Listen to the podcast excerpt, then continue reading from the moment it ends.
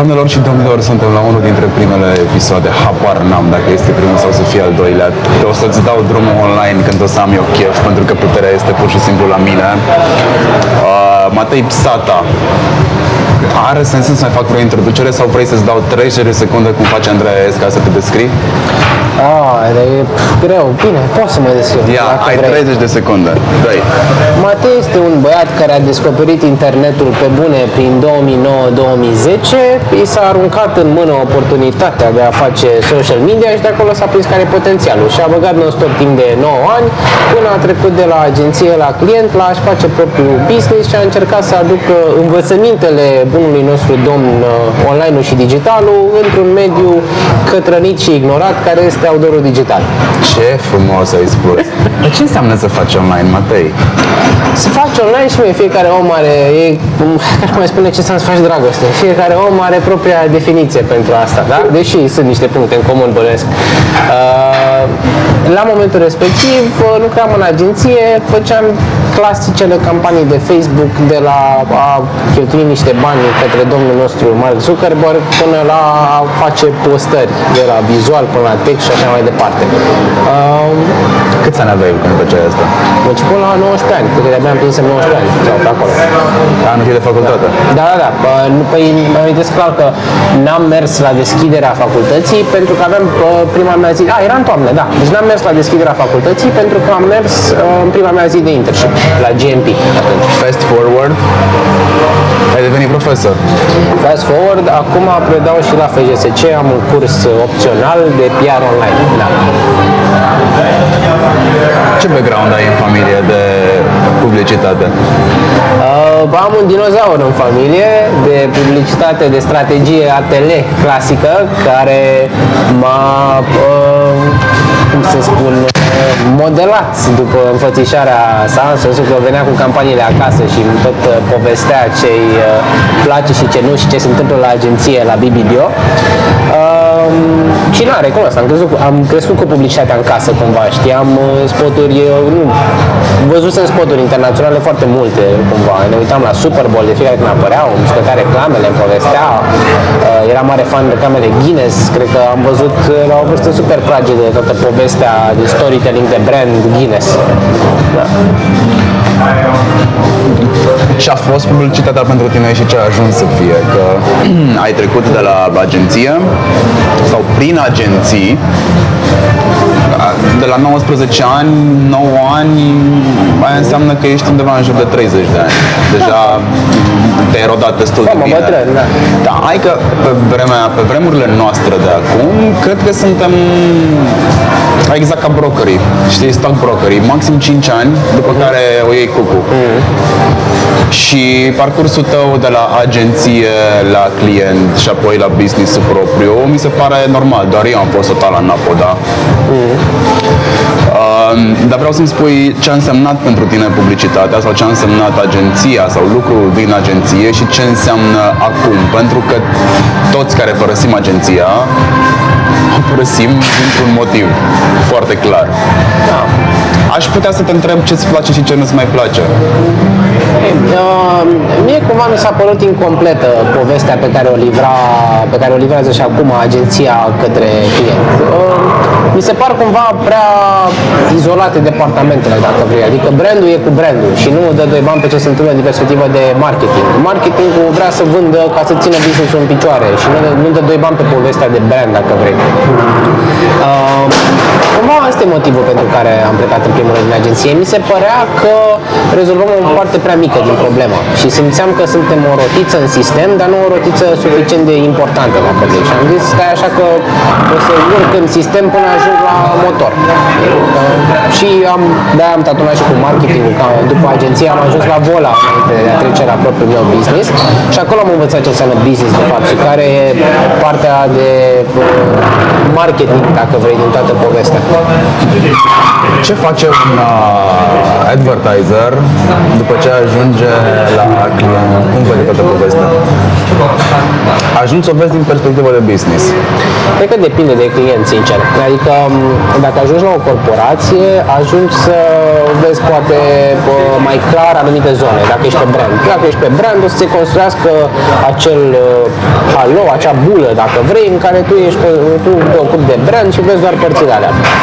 Dacă ajungi la un client self-made, dacă vrei, cum e Vola, care până la urmă e un business antreprenorial, antreprenorul e în continuare CEO, fondatorul e în continuare CEO, cam ajuns să le vezi pe toate că n-ai de ales, pentru că acolo o să ți se spună, bă, tu vii și spui vreau să fac o campanie de brand, el vine și spune, da, dar iată care sunt costurile noastre fixe, care sunt costurile dinamice, iată cât intră, cât iese, zim cât obții, dacă îți dau 200.000 de euro să faci o campanie de brand. Și în momentul în care realizezi că tu nu știi să spui, păi dăm 200 că scot 201 leu, realizezi că stai așa, că nu e doar despre mine, nu e doar brandul și povestea, trebuie să le combin, trebuie să fiu sigur că fac și marketing, și storytelling, și brand building în același timp. Și asta îți setează prioritățile într-un fel și încep să înțelegi ecosistemul.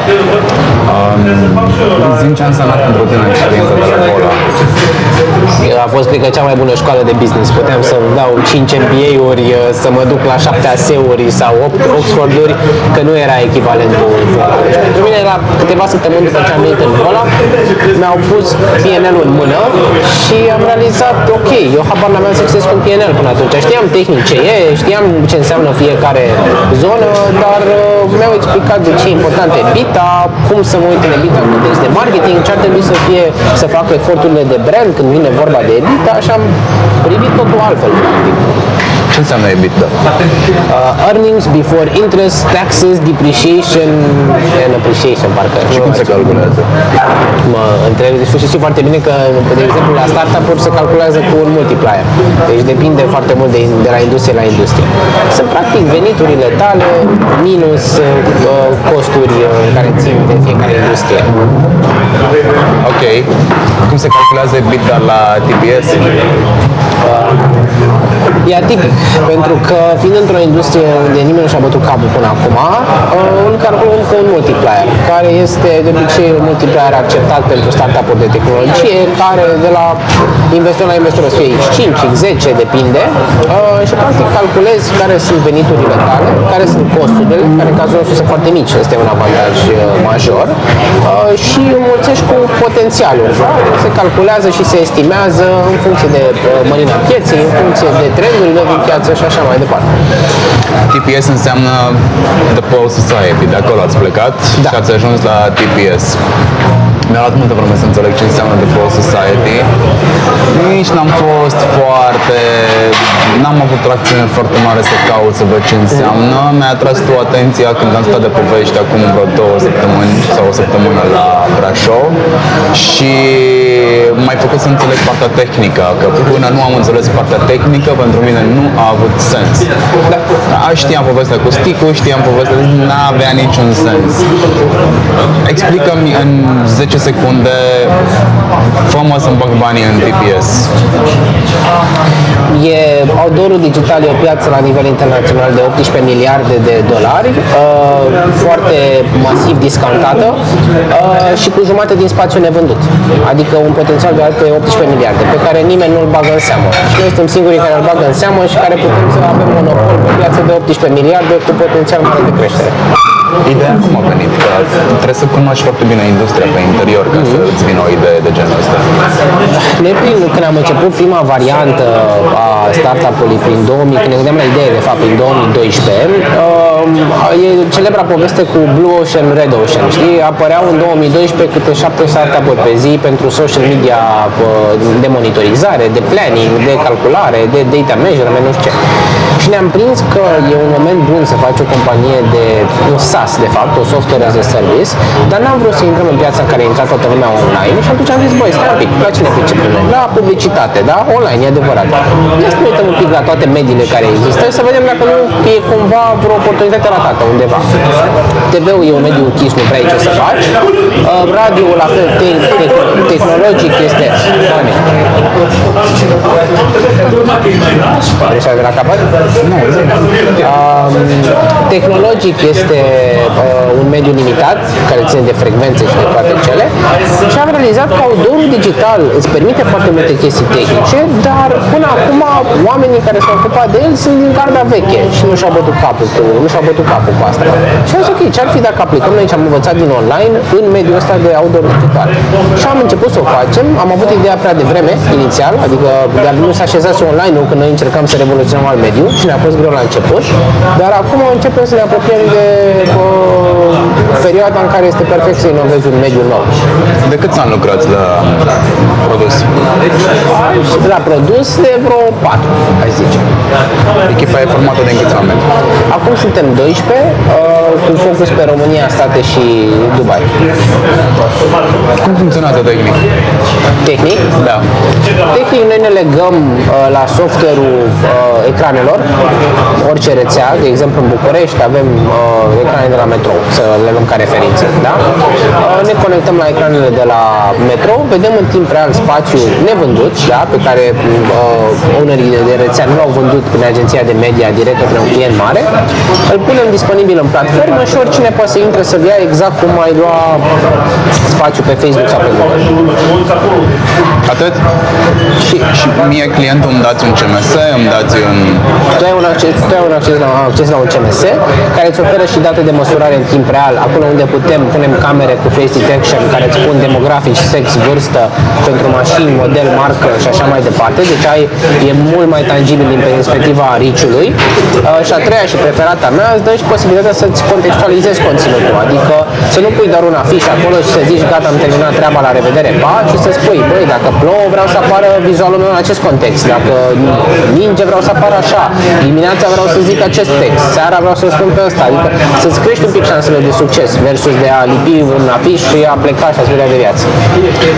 Asta înseamnă că ar trebui să se ocupe departamentul meu de marketing, dacă sunt clientul, are acces în CMS și își face el vizualurile și le distribuie în funcție de contextul în care se află stația din Pipera, Exact, da. de exemplu. Dacă Da. e îngrămădeală, spui, bă, nu vă mai îngrămădiți. Cumpărați o ceva. Da, dacă tot te îngrămădești, cumpărăți o geacă mai pufoasă să Exact, ca să nu simți că te buzunărește. Da. Este foarte... Adică nu este, nu este mind-blowing pentru că soluția era acolo, voi ați găsit-o, pentru că aveți experiența necesară încât să fiți creativi. Creativitatea de, pentru mine vine din experiență. Clar. Experiența lucrurilor pe care le iei, le pui la oaltă și ai găsit soluția. Ce înseamnă face detection? Că asta e fishy. Face detection, pe scurt, înseamnă că uh, prin intermediul camerelor și un software de AI de face recognition destul de basic și popular, adică nu o să-l vând ca fiind ceva nemai văzut, uh, putem să măsurăm care sunt oamenii care vin cu fața către ecran, în ce grupe de vârstă pică și dacă sunt bărbați sau femei. Și este GDPR compliant, că asta apare întotdeauna, e o următoare întrebare care apare, uh, în primul și în primul rând pentru că uh, nu luăm unici, de fapt. Asta e chestia fundamentală. Ne luând, ne luând unici și nu doar impresii, nu este practic dată personală, nu e catalogată de dată personală și nici nu vrem. Adică outdoor nu e un mediu de one-to-one, nu e ca digitalul. Ideea este că e atât de în urmă față de ce se întâmplă în online, încât ce facem noi oricum e un improvement de un milion de ori față de stadiul în care se află outdoor-ul uh, și nu ne grăbim să zicem uh, vrem să raportăm unul la unul, să zic exact câți unici. E mare lucru că poți să primești impresiile în timp real, pe care acum nu poți să le primești pe outdoor nicăieri în lume. Poți să le primesc în timp real și pe smartphone? Uh, în momentul de față suntem doar desktop, tocmai pentru că planning-ul o să-l faci de pe desktop. Am înțeles. Noi am început cu ca aplicație mobilă inițial, dar uh, era prea devreme și acum ne-am concentrat doar pe platforma web. Dacă ați simplifica-o la 10% doar ca să-mi dați notificări și să mă lăsați să fac modificări rapide când sunt în trafic lângă Da. monitorul respectiv, cum s-a întâmplat acum, spre exemplu, cu siguranță o să facem, îți recunosc că nu este bă, în top priorități. Dar da, Eu e sunt clar. maniacul ăla care are toate aplicațiile instalate pe telefon ca să-și monitorizeze campaniile și restul detaliilor de care are nevoie. Cu siguranță, e, la noi e și un proces de educare, adică pentru online nu mai e nevoie să educi publicul, că online e important, că iată că poți face chestii cu La outdoor e nevoie. De, și tocmai de-aia hai, hai să o facem web, Și pentru e cam stupidă situația, pentru că nu avem o situație de genul cine a fost primul ou sau găina. E vorba de stilul, dacă vrei, oamenilor care sunt obișnuiți să facă advertising. Astea sunt două probleme. Cei care sunt obișnuiți să facă advertising outdoor sunt obișnuiți cu un stil vechi și uh, e rezistența la schimbare, iar cei care sunt obișnuiți cu online nu știu cum funcționează mediul ăsta. Așa că au nevoie de educație, știi? Înțeles, deci tu ai practic dublu rol. Mă rog, TPS are dublu rol. E mediator între ceva ce nu m-aș fi gândit niciodată care are nevoie de mediere. Trecerea din... E fapt e cross-promo dintre digital și offline. Da, da. Pe offline-iști trebuie să învăț cum funcționează online-ul și care trebuie să fie standardele, iar pe online-iști, oamenii de digital marketing, trebuie să îi învăț care sunt standardele outdoor-ului, ce funcționează, ce nu. De exemplu, le spunem tuturor, de fiecare dată când mă duc la un digital marketer și îi zic de ce face, mi-e încântat că îi se pare foarte fain și spune, mama, vreau să pun un uh, vizual cu un cod și o să văd câte coduri să folosesc și aia e. Și noi le explicăm, vezi că outdoor nu este mediu de conversie direct, e un mediu de conversie asistată în cel mai bun caz. Deci fă altfel, targetează o campanie mobile în aceeași proximitate cu ecranele, rulează o campanie de outdoor în paralel, după aia oprește și vezi pe cohorte dacă îți influențează sau nu comportamentul pe mobile, că mobile e mediu de acțiune, nu outdoor. Că, să fim serioși, când ai te uitat la un outdoor u- ultima oară în viața ta și ai spus, mamă, neapărat să-mi notez ce scrie pe outdoor ăla. Nu ai făcut-o niciodată și e firesc să nu o faci. Ai făcut poze când a fost campania de la Alca să pui online. Ok. Once, dar nu ai cum. Și totuși a fost asistată și aia până la urmă. Exact. Că ai pus online. Da, ai pus Dacă online. nu aveai Facebook, n-ai fi făcut poza că nu vrei să pui online. Exact.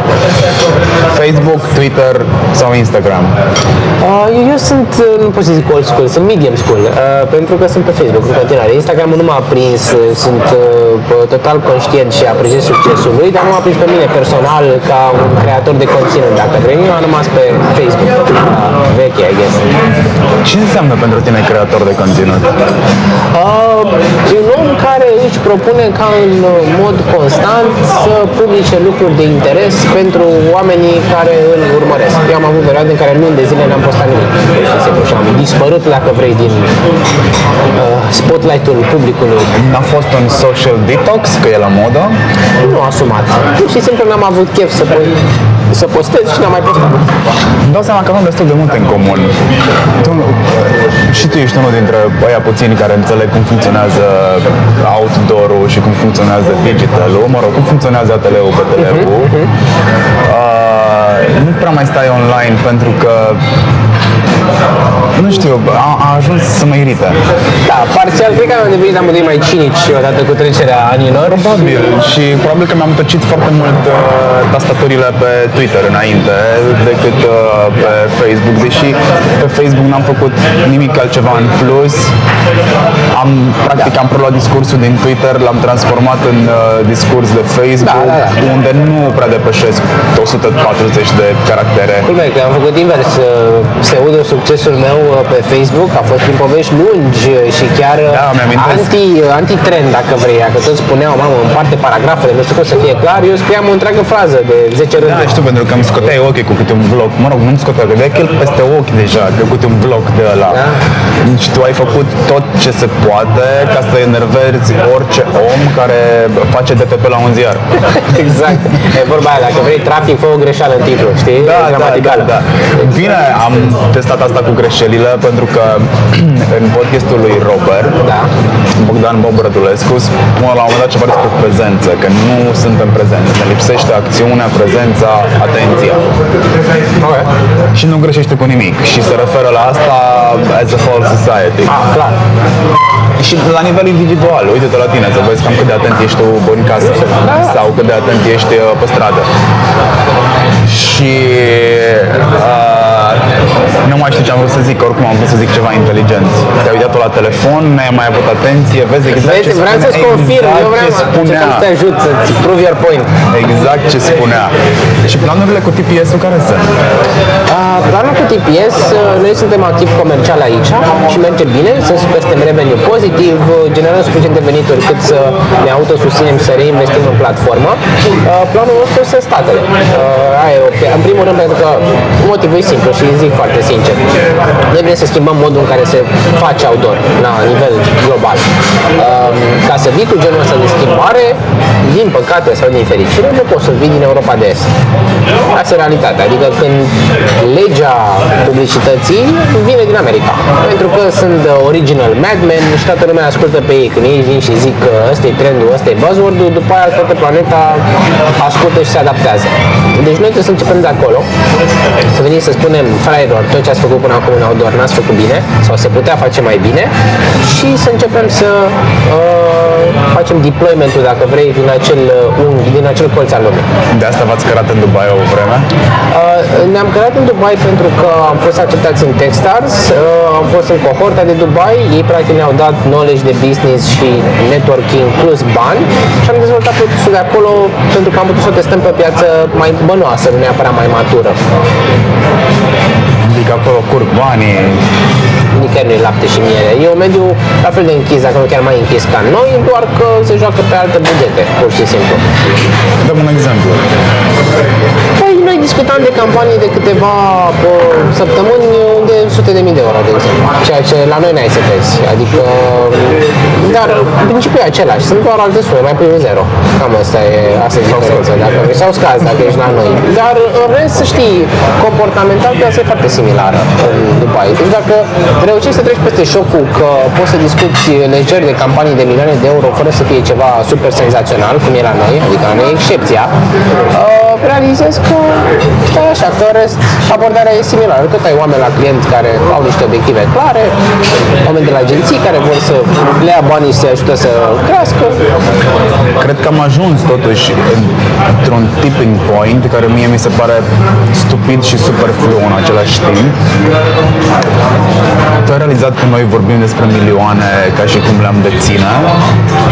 Deci am ajuns, am fost bombardați cu atâta milioane online, cu a, atâta tehnologie care primește milioane în runda A, în runda B, în runda C, cât frate, dacă vine cineva și îți spune aș vrea să bag un milion de euro într-o campanie integrată care să aibă outdoor și uh, online și un milion, te-a pus să calculezi comisionul, nu prea mai faci nimic, adică nu o să zic, mamă, și un milion e puțin.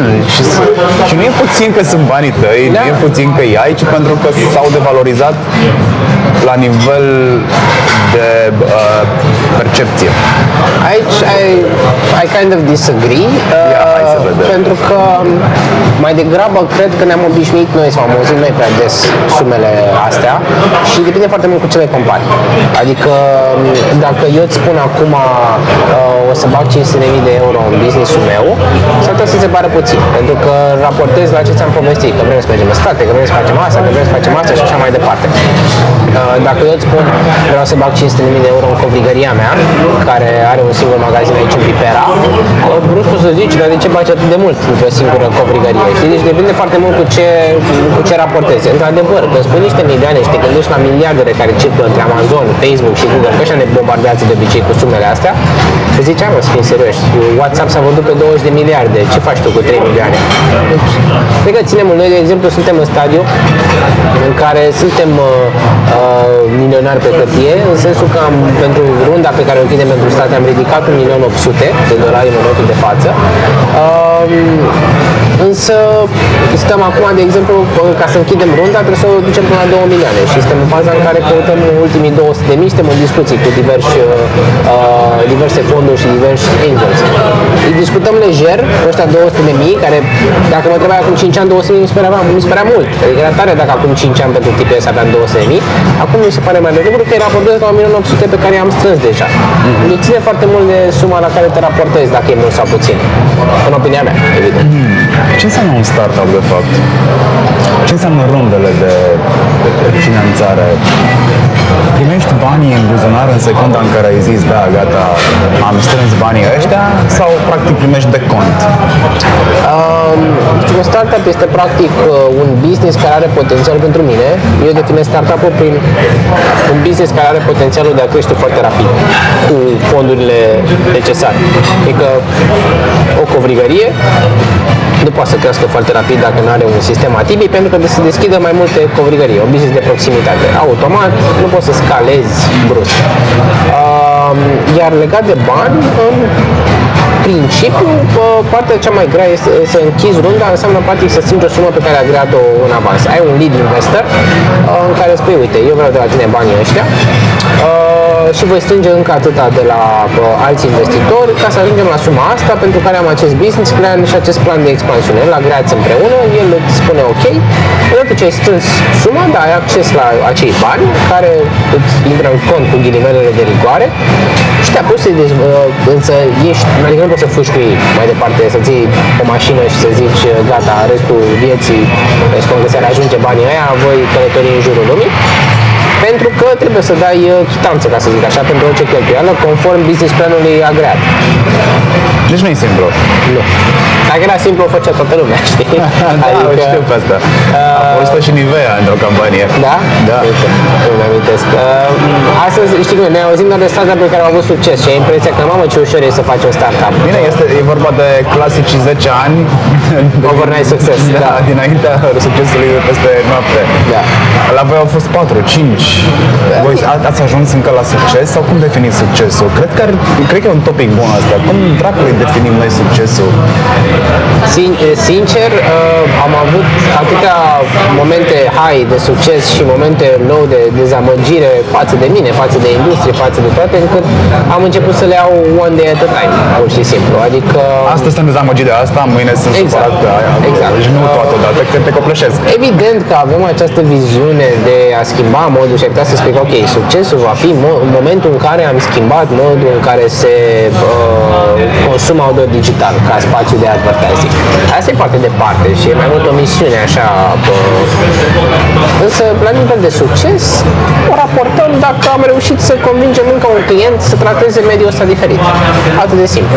Și am realizat că e mai sănătos să le privești așa decât să te duci super aspirațional și să spui uh, când vei convinge toată România. Pe unde nu vei convinge niciodată, că le place să facă lucrurile așa cum le fac acum. De exemplu, am lansat ecranul ăsta nou pe... Să știi că poți să mănânci în timp ce noi suntem la masă de fapt. Suntem, dar o să mă abțin cu greu. deci am lansat, de exemplu, pă, am anunțat un ecran nou pe Iuliu Maniu și... Uh, în București. În București, da. Uh, și pă, azi, de exemplu, am primit două confirmări de pachete de pre-sale, cum le numim noi. E un succes dublu. Azi am avut succes de două ori. E? Da, și la Sim am avut întâlnire proastă de dimineață, în sensul în care am prezentat ce facem noi și nu mi s-a părut că interesul a fost uh, uh, senzațional. Deci am avut două momente de succes și un moment de dezamăgire astăzi. Am ieșit pe plus, e o zi bună până acum. Deși... Plus îmi place podcastul și interviul ăsta, deci trei momente de Ah, succes și mulțumesc. unul nasol. Deci, Mă, e, asta e deja maturitate. Când ai învățat să le scazi, să faci matematica simplă a succesului. Știi, bă, sunt pe plus astăzi? Bă, sunt. Ok, bine, mersi, hai pa. A, la mine, spre exemplu, definiția succesului nu există. Există un cumul de factori care mă fac să mă simt chill. Da. Când m-am simțit chill, am avut succes. Um, ieri sunt, vin după o perioadă de fast forward printre clienți, printre joburi, printre task-uri, printre coordonate echipe și evenimente. Îmi plac evenimentele pentru că îmi place să dau mai departe informația pe care am acumulat-o. Mi se pare stupid să o țin pentru mine. Nu o să ajute la nimic, eventual la niște, vorba bunicului meu, vorba lui Tătaia, niște boși care vor crește pe mine, știi? Da. La un moment dat. Nu, nu ajută la absolut nimic. Și îmi place să mă duc la evenimente și da, de ce să nu recunosc? Îmi place să fiu în centrul atenției. Ce? Probabil. da. Deși am obosit un pic. Da. Da, ei, am ajuns în faza în care sunt foarte obosit și va trebui să spun din ce în ce mai des pas Da. evenimentelor. Ceea ce am și început să fac de ieri. Dar ieri am fost la uh, SO meetings-urile lui Alex Negrea și m-am dus acolo cu, am dus super epuizat. Ieri, în patru luni de zile, m-am simțit prima dată a dormit toată ziua. Știi, și m-am trezit și am zis, ok, eu o să fiu un zombie astăzi, sper că este vineri, nu, nu era vineri, era joi. M-am dus la întâlnire și m-am simțit atât de bine între oamenii de acolo și în conversația pe care am avut-o cu Alex și cu Cristian, cât am plecat de acolo și i-am dat mesaj lui uh, uh, Alex și am zis, bă, mersi de invitație, am venit super epuizat și am plecat super uh, energizat de aici și am zis, ok, I'll call it a success. Dar, în definitiv, succesul cred că trebuie să aibă trei componente. Componenta profesională, care este răsplătită de componenta financiară. Da, sigur. Am know-how, știu cum se face, I need money for that. Pentru că asta este în definitiv, recompensa supremă pe care poți să o primești pentru timpul și cunoștințele tale. Aici uh, sunt de acord că, sigur, e și o componentă asta financiară, dar uh, am impresia că cel puțin oameni ca noi există o categorie de oameni care nu sunt mulțumiți doar. cu Evident, asta. vrem recunoștință. Uh, recunoștință și dacă vrei împlinire cu ghilimele de prigoare pentru lucrul pe care îl facem, știi? Adică când eram acolo, vindeam bilete de avion până la urmă. Asta era activitatea mea ca om de marketing. Uh, eram plinitor prin faptul că învățam foarte multe lucruri și că e un mediu foarte mișto, dar acum cu misiunea de a schimba modul în care facem outdoor digital, simt că am o misiune mai măreață, dacă vrei, pe această planetă. Și asta îmi dă entuziasm. Financiar nu e la fel de satisfăcător ca uh, vola day-to-day, dacă vrei, poate fi pe termen lung și uh, le combin pe astea două ca să-ți creezi o formă de satisfacție. Înțeleg. Și aș mai adăuga a treia, care este componenta personală. Clar. Adică, bă, dacă ești ok acasă, Da. dacă ești ok cu tine și nu știu, toate chestiile astea plutesc, dar nu în derivă, ci plutesc controlat într-o piscină frumoasă care e tot timpul curată, poți să zici că ai succes. Asta este nivelul de percepție pe care îl am eu asupra lucrurilor. Iar profesional eram întrebat aseară de ce nu de ce nu vorbesc despre proiectele mele, că eu nu vorbesc despre proiectele mele, nu, nu mai nu simt nevoia să o fac și nu cred că am simțit-o vreodată. Că poate că aș avea un avans mai mare profesional, poate sunt acolo unde vreau. N-am, n-am nevoie de recunoaștere în piață, o să vorbesc despre proiectele mele când simt că e momentul să vorbesc despre ele și când cred că într-adevăr am ceva de dat mai departe pentru că am făcut un bici să pocnească din nimic. E bun uh, sămonul? Este foarte bun și pentru că, iată, alerg ca un disperat, n-am pus să mănânc, așa că cu orice ocazie, chiar și în timpul unui podcast, voi mânca. Cum îți explici tu că nu avem timp să mâncăm? Că mi se pare ușor stupid. Este. Mi se întâmplă zilnic. Nu simt, eu cel puțin am problema asta că atunci când sunt băgat în chestii și fac lucruri, nu simt foame. Nu să refrazez. De ce nu este mâncarea o prioritate? Sau de ce nu mai este somnul o prioritate? Și nu la mine a redevenit, să știi. Cum ai reușit? Um, cred că uh, după ce m-am lăsat de fumat și um, după ce am început să fac mai mult sport, um, instinctiv am ajuns să dorm mai mult, uh, dormeam mai bine, pentru că nu fumam, și dormeam mai mult ca să am energie pentru sport. Și s-au așezat lucrurile de la sine, adică n-a fost o chestie super uh, asumată, dacă vrei. De ce te-ai lăsat de fumat? Pentru că după o perioadă um, m-am trezit cu uh, niște probleme de sănătate, nu grave, dar le-am sesizat pentru prima oară și atunci cumva m-a lovit trenul și am zis, băi, îmi place să fumez, dar de ce îmi fac rău ca fraierul așa, adică mai bine mănânc ciocolată. Hai să înlocuiesc cu ciocolată, că face mai bine și nu e la fel de, de urătoare. Și a fost și un fel de pariu cu mine, băi, oare pot să mă las? A fost chestia aia și în momentul în care mi-am dat-o pe ambiție, am câștigat. Știi? Am zis că sunt super încăpățânat. Și, e, nu pot eu să mă las, ia asta e așa. Și M-am lăsat și l-am convins pe taică nu se lase cumva tot așa de al dracu. Ok, am putut eu să mă las, asta a fost ușor, că ținea doar de mine. Dar pot să-l convins pe ăsta care e și mai încăpățânat decât mine să se lase de fumat. Și cum l-ai convins? Spunându-i, m-am lăsat eu, lasă pentru, lasă pentru mine o săptămână să vezi cum e. Și a lăsat o săptămână și a plăcut cum e. Că după ce fumezi o perioadă foarte lungă, tu știi, și mai ales că e fumător uh, intens, el a fumat toată viața lui, fumează de 50 de ani uh, și n-a avut nicio zi, a avut două zile în care s-a lăsat, când m-a pus pe el la 15 ani fumând sau ceva de genul ăsta și s-a lăsat două zile, aia a fost singurul moment. Deci, hai, lasă o săptămână, pleacă cu mai tu, nu fumez de luni până duminică, următoarea zi de luni, dacă vreau, mi-a prins șase țigări simultan și le fumez pe toate. Și duminică a realizat, băi, nu prea simt nevoia să fumez și mă și simt mai bine, respir mai bine, dorm mai bine. Și a decis să se lasă în continuare. Eu cred că asta a fost placebo, de fapt. Că Clar. N-ai cum. Uh, Taică meu s-a lăsat de fumat la începutul anilor 90 a intrat în spital pentru o operație simplă. Tot așa a fumat de foarte multă vreme și bă, pe vremea aia erau țigări, astea nu Nu ce fumam Nu s-a noi. terminat bateria la țigări, serios. Deci, Marlboro Man, hello. Da, da. Și n-am avut cine să-i cumpere țigări în spital și de atunci n-am mai fumat. Ce tare. Da, it was, was a stupid thing. Dar omul s-a lăsat de fumat de atunci și nu mai fumează că de la începutul anilor 90, el fiind fumător uh, n-aș spune răit, că nu-mi place cuvântul, Adevărat. convins, convins. Știi? Da. I gotta do that every day. Matei, ai avut un episod cu o mașină la un moment dat. Ce mașină ai tu? Ce mașina am eu? Da. Sandero ăsta. Eu sunt, am Sandero de Cred că 10 ani, cred aproape. că ești uh, singurul publicitar pe care îl cunosc și are Sandero. Why Sandero? Tec mi-a lucrat toată viața pe Dacia. Asta era cât pe ce să fie mașina cu care s-a filmat spotul Sandero. Nu este aia, dar a fost foarte close să fie. Um, nimeni din familia mea um, uh, n-a avut carnet. Uh, tata n-a avut carnet niciodată. Maica mea a luat carnetul cu câteva luni înaintea mea, cred. A condus foarte puțin. Dar eu sunt primul șofer, practic, din familie.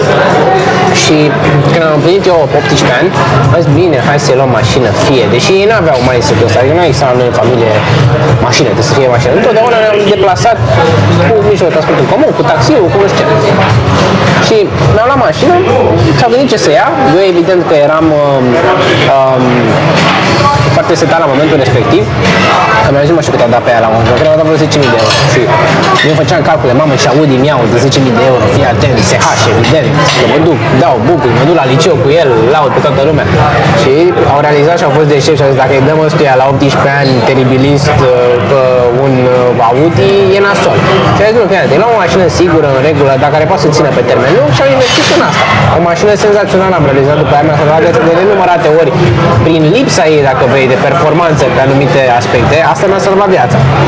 Um, și am ajuns acum să fiu genul, pentru mine mașina trebuie să mă ducă din punctul A în punctul B într-un confort rezonabil. Asta este. Nu, am zero cunoștințe despre mașini în general. E o mașină bună, funcționează în continuare. Râd de uh, colegii mei că doi dintre ei sunt super pasionați de mașini. Și au fost situații în care a trebuit să mergem în diverse deplasări sau ne-am dus pe în diferite locuri. Uh, eu și ei dau de mine că haha, Matei mobil cu Sandero, pe bună dreptate, că și eu aș râde probabil de mine în alt context. Uh, dar cine ajungea cu mașina în regulă la destinație și trebuia să oprească că aveau nu știu ce problemă la pompă și mai știu eu ce? e, eu. Deci, uh, pe mine m-a dus întotdeauna din punctul A în punctul B. Când voi schimba mașina asta, voi lua ceva similar, din aceeași categorie. Sunt 100% sigur. Dar pentru tine ce contează? Pe ce stai tu banii? Îmi dau destul de mulți bani pe uh, servicii, ca să zic așa. De la Revolut, Netflix, Audible, tot felul de servicii de marketing și așa pe care le mai am pe telefon. Uh, dau mulți bani pe mâncare, tocmai pentru că mănânc rar și zic măcar când mănânc, hai să mănânc ceva ok. Uh, dau destul de mulți bani pe um, partea asta de sport, deși nu o executat de mult, dar am realizat recent că investesc destul de mult în ea.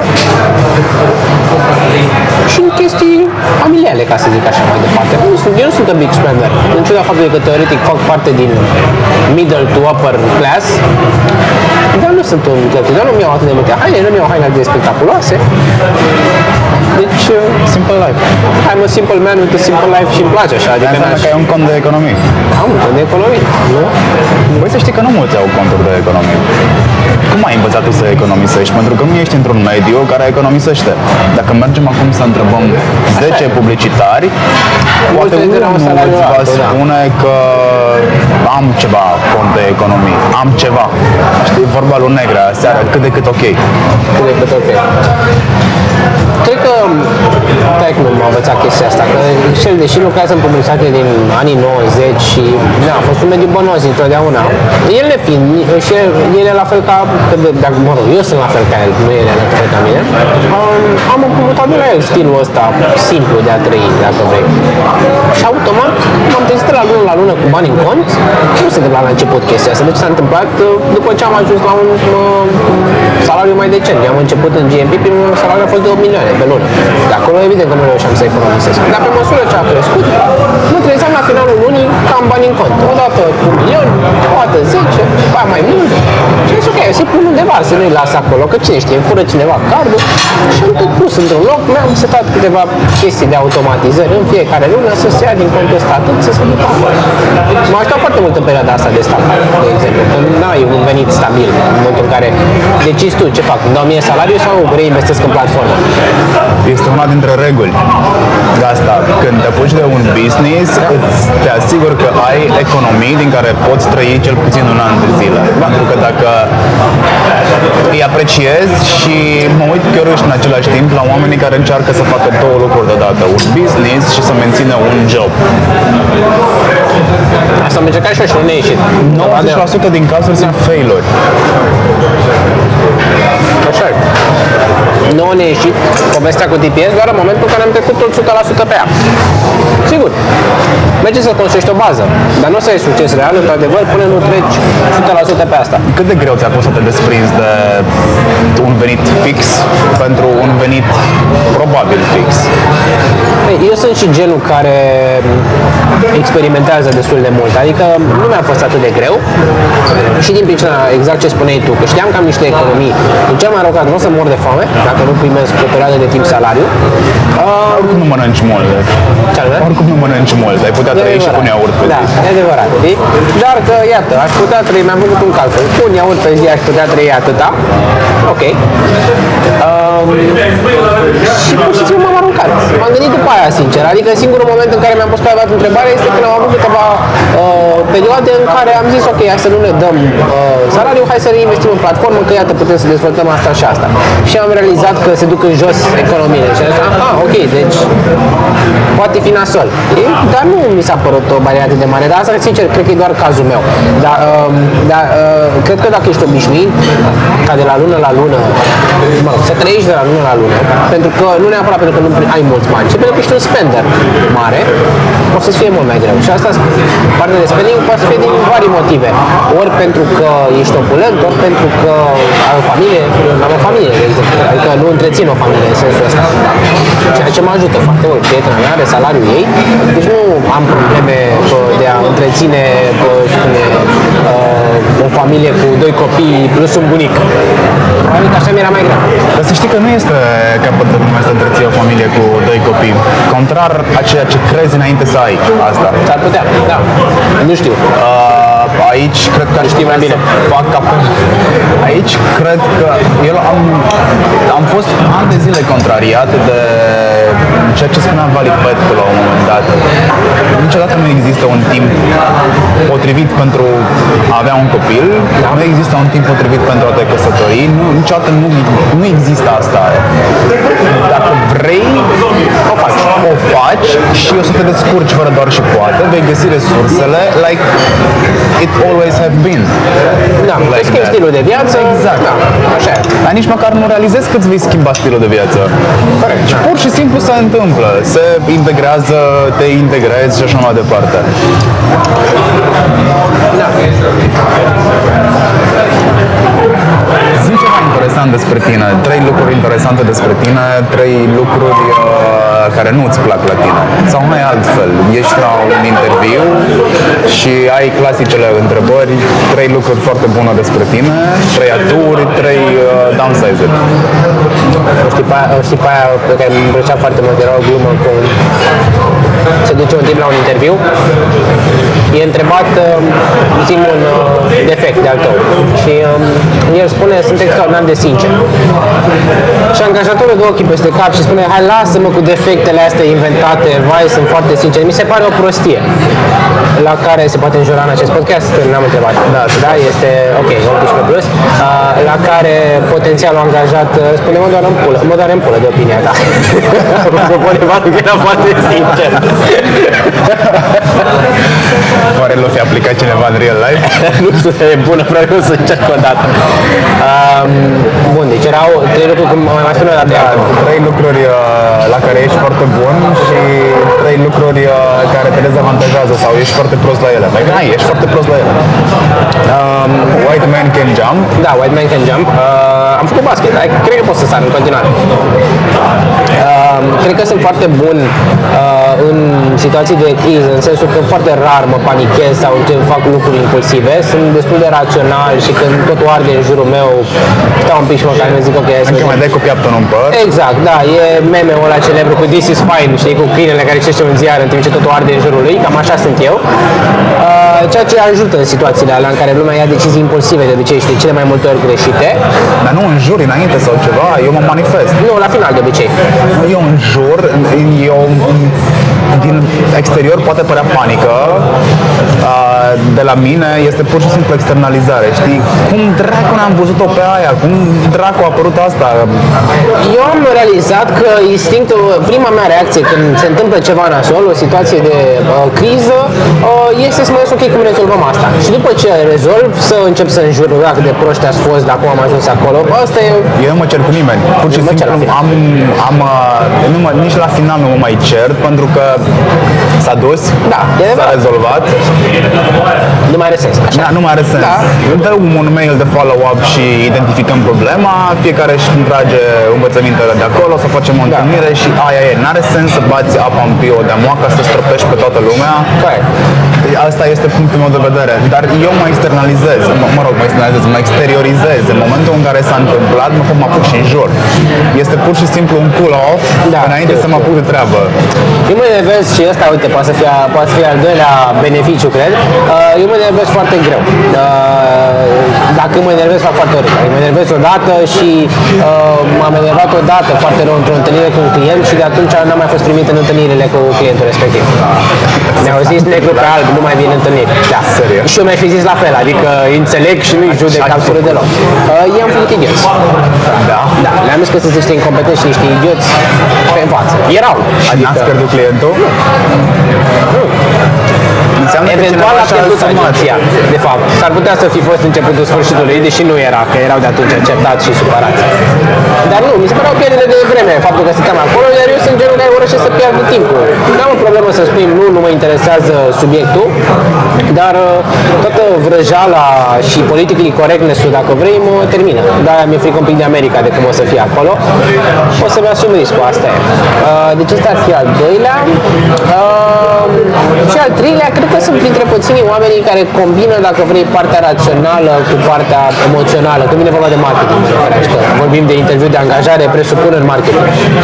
În sensul în care sunt suficient de tehnic cât să înțeleg părțile de performance marketing, dacă vrei, dar și suficient de uh, psiholog, cu mari ghilimele de rigoare, cât să înțeleg și partea irațională a marketingului. Și e un loc bun în care să fii uh, la mijloc. Um, iar ca părți rele, uh, am acest defect la care lucrez. Când îmi vine mie o idee care mi se pare faină, chiar și după două zile în care mă gândesc la ea, dacă după două zile în continuare mi se pare faină ideea respectivă, sunt destul de încăpățânat pe ea și s-ar putea să ratez niște chestii, să nu dau seama că nu merge pentru că X și Y. Se întâmplă rar, dar când se întâmplă, sunt în continuare încăpățânat pe ea.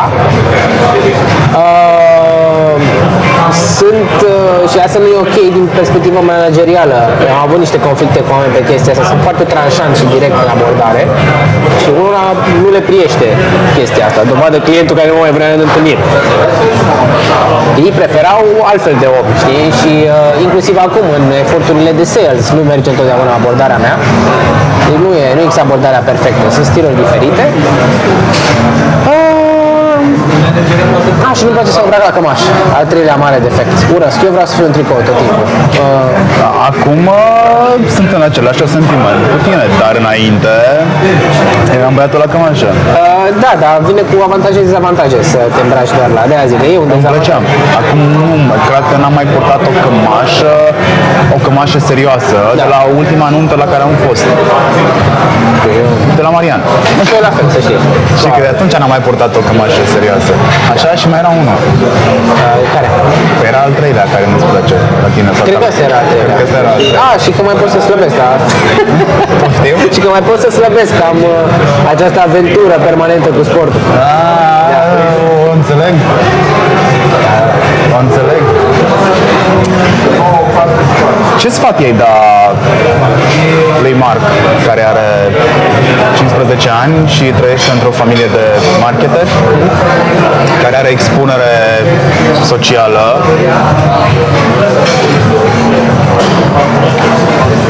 să experimenteze cât mai mult. E, să facă cât mai multe lucruri. E, mi se pare că frica generației de acum este frica de eșec, pentru că e mult mai public eșecul decât era înainte. Deci e, asta e cumva și frica mea și chiar m-am stat mult și am analizat chestia asta. Că mă gândeam, hei, ce se întâmplă dacă dăm în bară cu GPS-ul? Și răspunsul firesc este în văd de viață. Dacă No dăm one cares. în Bară. Că nu one cares. E oricum de 1000 de ori mai bine că am dat o bară decât să nu fi încercat niciodată. Am învățat de milion de ori mai multe și posesez un marketer mai bun din chestia asta. Uh, dar mi se pare că la generația tânără e cu atât mai mare uh, frica de eșec, tocmai pentru că e mult mai public totul. Nu poți să zici am dat o bară, eu la mine în cartier, nu știe nimeni decât mama și tata, îmi văd de viață. Nu, aici știe internetul și internetul nu uită. Dar să nu-i fie frică să experimenteze și să încerce orice. E un tip, de exemplu, care mi s-a părut foarte tare.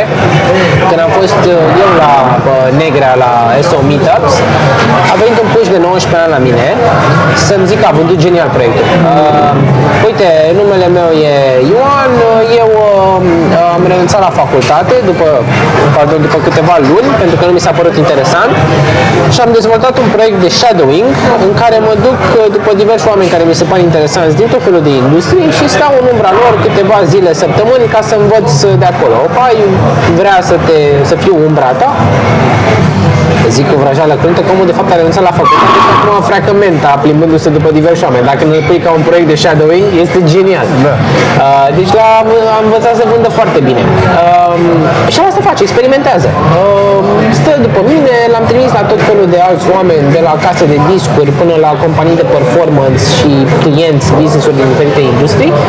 Toți îl plac, e foarte smart și foarte witty și mi se pare că are acest street smart, dacă vrei. Uh, școala vieții, cu mari ghilimele de rigoare, pe care mulți nu l-au. Uh, mulți, mi se pare, din generația tânără, le e frică și automat au cunoștințe tehnice mai degrabă, dar nu pragmatice. Uh, tipul ăsta, pentru că a experimentat atât de mult, înțelege, învață foarte repede. Și asta aș recomanda și lui Marc. Dacă reușește să-și dezvolte instinctul în lumea de beton, nu în junglă, și instinctul de conservare, mai ales, o să-i fie bine, nu o să aibă nicio problemă. Cum își dă seama un um, publicitar că e momentul să renunțe la meserie? Sau e momentul să renunțe la industrie, nu la meserie? La, e, a, așa e mai corect. Când ai mai multe zile bă, proaste decât zile bune. E sigur. Deci când pe o perioadă constantă de timp, o lună, două, trei, cinci, te uiți în urmă și zici, băi, din totalul timpului 60% au fost zile proaste în care am regretat că lucrez în această industrie și 40% au fost zile bune și te întrebi, dar de ce au fost zile bune? Că mi-a plăcut ce am făcut sau pentru că n-am avut mare lucru de a făcut și am ieșit cu colegii la masă și am făcut catering? Dacă răspunsul e mai mult negativ și zilele bune sunt mai degrabă zile în care n-a trebuit să lucrezi, înseamnă că e timpul să cauți altceva sau să duci către alte industrie. Ar fi bine să ai un backup înainte. Să ai niște skills-uri de backup, mai bine zis. Poate skills. Nu știu, asta e funny că rândeam și cu tiger Mi-e greu să spun ce skills vreau eu, dacă mă întreb. Același lucru același lucru îl regăsesc la mine. Nu știu, ba- am, mi-e foarte, e, e stupid să spui că ești un om bun la toată, pentru că nu este o virtute, Exact. da? este un blestem. E povestea cu Jack of all trades, master of none, oftentimes better than master of one. Aș prefera să, mă rog, sunt bun constant pe foarte multe ramuri, pentru că mă plictisesc destul de repede de ramura în care sunt acum, spre exemplu. Bag seama că ramura care mă ține cel mai mult în priză, all time, este cea cu performance marketing. Okay. Uh, ți-am povestit că proiectul în care lucrez eu și am început să învățez, să, să învățez, să învăț, să învăț performance marketing este asemănător vola. Da. Tot timpul se schimbă ceva, tot timpul apar cifre, tot timpul apar task-uri noi pe care nu le-am văzut, îmbin tot felul de cunoștințe pe care eu le-am acumulat în timpul ăsta și mi se pare mind-blowing. Adică să văd, am ajuns să-mi placă cifrele, deși uram matematica la un moment dat. Dar nu are legătură una cu alta. Exact la fel și eu, în aceeași situație. Cred că am găsit ceea ce spuneai tu. M-am săturat de vorbe goale, clișeic vorbind, m-am săturat de vorbe goale și de o să facem, o să dregem, o să nu știu ce și nu poți să-ți pui, nici măcar tu nu poți să pui la un moment dat mâna pe rezultat. Băi, e frumos, brand awareness, rich, carici, Da. Ok și da. sunt clasicele bătăi pe umăr uh, din Friends, știi? Așa e, vreau să știu că, iată, am muncit 5 zile și am cheltuit 10 lei. Ce a însemnat în return această muncă de 5 zile și 10 lei? A însemnat 20 de lei, a însemnat 50 de lei. Că dacă este, oamenii te vor ține minte, nu e o chestie foarte palpabilă. Și ce dacă mă vor ține minte? Da, nici eu nu pot ca tine să pun mâna pe ceea ce știu să fac concret. Știu să fac foarte multe și am ajuns să-mi fie jenă să spun că știu să fac foarte multe, pentru că nu denot credibilitate. Adică, și știi să faci foarte, și știi să faci. Ei, știi, de-a lungul timpului am înțeles să fac aia, aia, aia și aia și în definitiv dacă stai să le ieși și să le pui cap la cap este un puzzle care se întregește. Am început cu aia și am Da. continuat continuat cu ramuri din Cea mai comună definiție e strategie sau uh, da, Am ajuns- business development, planning, uh, pe acolo. Ca așa o poziționez și eu cum mă întreabă cineva. Băi, sunt un strateg de marketing și de business până la un punct. Știi? Poate nu pe parte tehnică de producție, de nu știu ce, dacă vorbim de fabrici, adică nu știi să fac business development pentru o fabrică. Cred că aș putea să învăț asta destul de repede dacă îmi Da. spui cum funcționează procesul, dacă îmi spui unde să mă uit la costuri și pierderi, Exact. învăț destul de repede să o fac. Dacă lucrezi cu Horeca și am lucrat foarte mult cu Horeca, ți-e destul de ușor să înțelegi ce înseamnă intră bani, stau bani, Orice pierzi bani. business, cred, unde ai avut vizibilitate la chestia asta și ai înțeles exact care e flow banilor în natură, da, te adaptezi ușor, exact. Pe unde ți intră, pe unde ți ies, care sunt costuri fixe, care nu și unde poți să te joci. Eh, costuri fixe, da, cred că uh, m, ca o completare la ceea ce spui tu, pe lângă faptul că părăsești zona confortabilă numită publicitate, că ești o super persoană creativă, presupunând că nu ești account, Da. deși mai nou și account se cam confundă cu că vin cu Așa. soluția de la client sau eu propun clientului și apoi după aia o derivă mai departe echipelor de Da. sub. Ar trebui să înțelegi foarte bine cum funcționează economia. Să înțelegi ce dracului e la un TVA, să înțelegi ce dracului e TVA-ul la 3 luni de zile, să înțelegi uh, ce înseamnă impozite către stat. Știi? Să le vezi, să înțelegi, să calculezi costul la raft al unui prost, al unui prost. Și a unui prost. Da. Dar are și un cost uh, ascuns pe care nu-l vezi. Da, asta mă leagă de următoarea întrebare.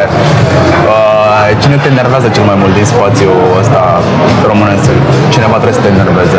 Și e suficient de matur încât să dai nume. Uh, încerc să mă gândesc în ce categorie uh, te referi. Că așa Nu știu, mă pick enervează mulți oameni. Începe cu mine. De ce te-am enervat eu la un moment dat? Că sigur te-am enervat din ceva. Pentru că noi eram foarte criptici în comunicare. Noi vorbeam strict necesar.